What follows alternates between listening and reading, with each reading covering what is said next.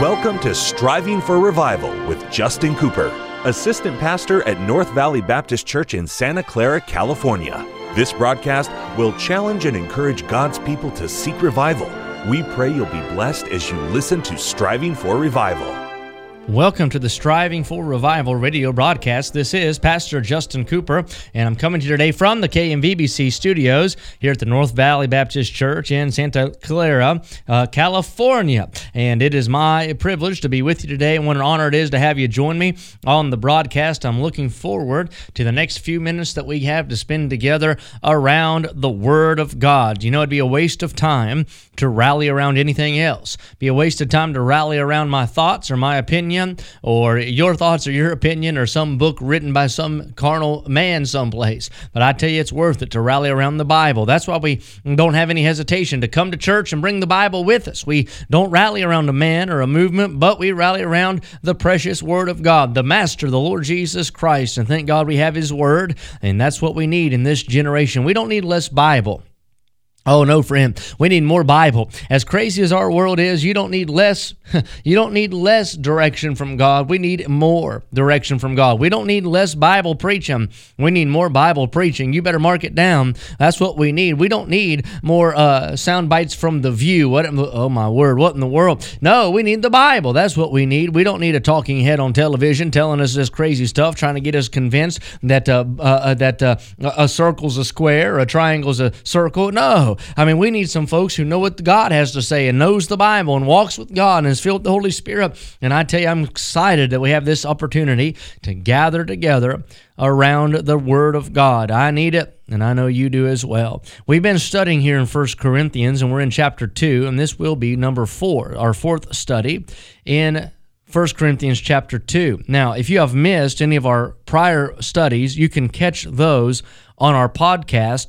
Go to wherever you find your podcast, whether it be Apple or Spotify, wherever Type in Striving for Revival, hit subscribe, and then you'll have free access to all of these Bible studies that we've been doing. We've gone through most of the New Testament and we've worked our way just verse by verse through our Bibles, and I've learned a lot, and I trust you have as well. I want to say thank you to all of our faithful listeners, and thank you for writing in and those who send us notes saying that you listen, and that sure is an encouragement to us. And as I travel, it's nice to meet you as I'm out uh, in different parts of our country, and you say, say, "Hey, I listen to uh, the podcast or the uh, the the uh, the radio, and uh, just want to say thank you for being a faithful uh, listener to striving for revival." Now, in Second Corinthians, or sorry, second chapter of First Corinthians, Paul has continued his discourse on the contrast between the wisdom of this world and the wisdom of God. The wisdom of God does not impress,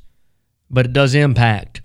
It might not seem uh, high, and falutin, as you will. It doesn't seem very academic to those who esteem themselves as such, but it's the power of God. And they might look at it and say it's foolish, but the foolishness of God is wiser than men, and the weakness of God is stronger than men.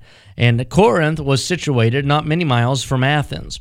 Athens, of course, would have been a metropolitan area, very uh, progressive place, a city of philosophy and academia, uh, a place of much learning, a place where they would esteem themselves higher than others because of what they would say is their intellectual capacity.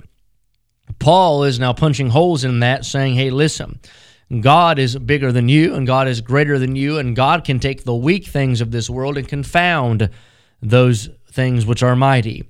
And God does that so that no flesh would ever glory in his presence. And that's good preaching today. The glory is not for me and the glory is not for you. The glory is all for God.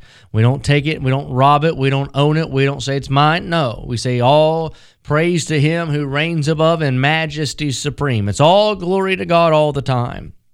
Paul continues that into chapter 2, and he even describes when he came uh, and preached there in Corinth. He said, I determined not to know anything among you save Jesus Christ and Him crucified.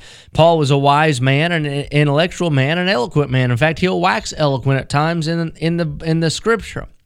But Paul said, I determined, I decided I was going to put the preaching down on a level where you could understand it.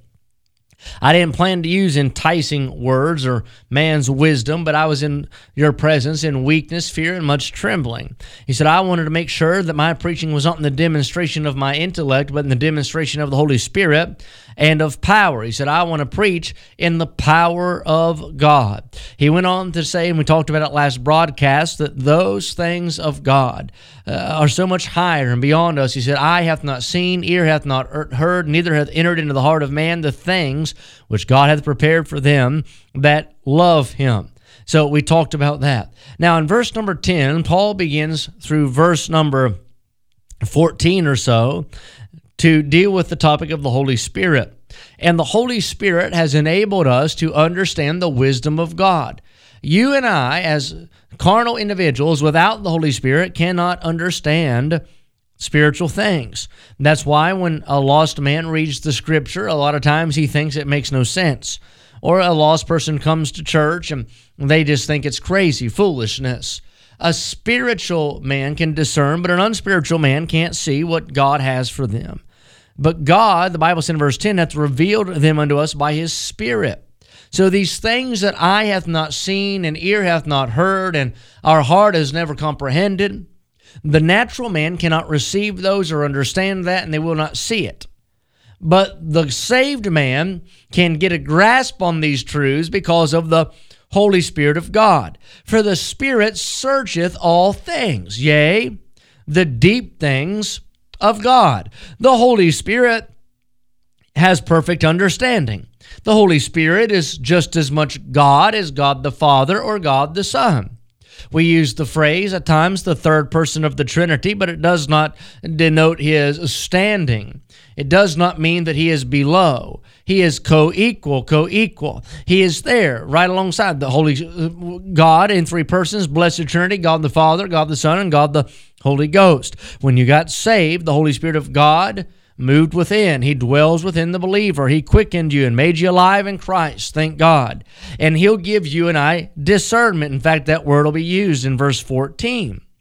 In verse 11, Paul says, We're talking about these deep things of God. For what man knoweth the things of a man, save the spirit of a man which is in him? He's saying, No man knows uh, anything, uh, himself better than himself. A man knows himself better than anybody else. That man knows his intricate, intimate, secret dealings. He knows every bit of himself better than anyone else. So he gives us the example. Even so, the things of God knoweth no man but the Spirit of God. God knows himself better than we do. You say, well, let me tell you what I think about God. I don't really care what you have to say about God. I want to know what God has to say about God. That's why it's so important that we don't doubt our Bible and we don't discard the Bible and we don't punch holes in our Bible. We don't know God without the Bible. Can you believe it? I saw somebody say that the other day online. One of these keyboard theologians who, I mean, is still uh, living in his uh, mama's spare bedroom. Doesn't even pay for his own insurance, but he knows more than most uh, pastors who've been preaching 50 years was saying how we don't need a Bible. We just need to know Jesus. Well, neighbor, you don't get to know Jesus without your Bible. Search the scriptures, for they speak of me. The Bible's that which reveals God to us. So we have the Word of God. And the Spirit of God discerns these scriptural truths to us so that we can understand our Heavenly Father.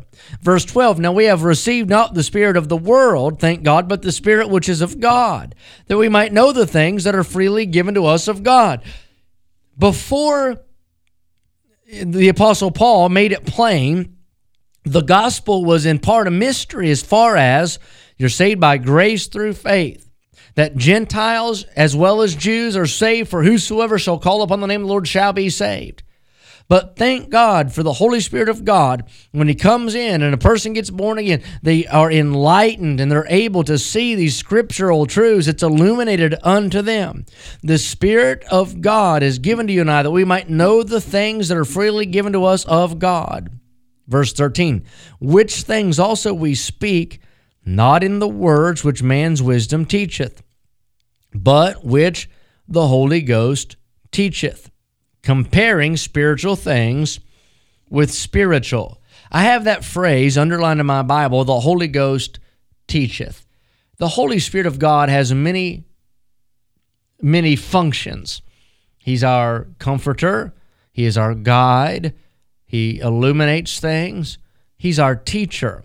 When you and I read our Bible, we ought to pray and ask that the Holy Spirit of God would show us, teach us, give us understanding of what we're reading. The Holy Spirit of God resides within you. He's a person. He is powerful. He is profitable. He has a purpose. He's there to conform you and I to the image of Christ. He convicts us, He changes us, He challenges us, He conforms us, He consoles us, He comforts us, all of these great truths. And thank God for the Holy Spirit. Don't neglect it. You say, what? Don't, don't, don't, don't uh, uh, ignore His presence because the Holy Ghost is that which teaches you and I these Bible truths. That's all the time we have for today. I plan to go a little further, but we'll get into those verses next broadcast. Until then, pray for revival. Thank you for joining us today for Striving for Revival with Justin Cooper, Assistant Pastor at North Valley Baptist Church in Santa Clara, California. Listen at this time every weekday as we strive for revival.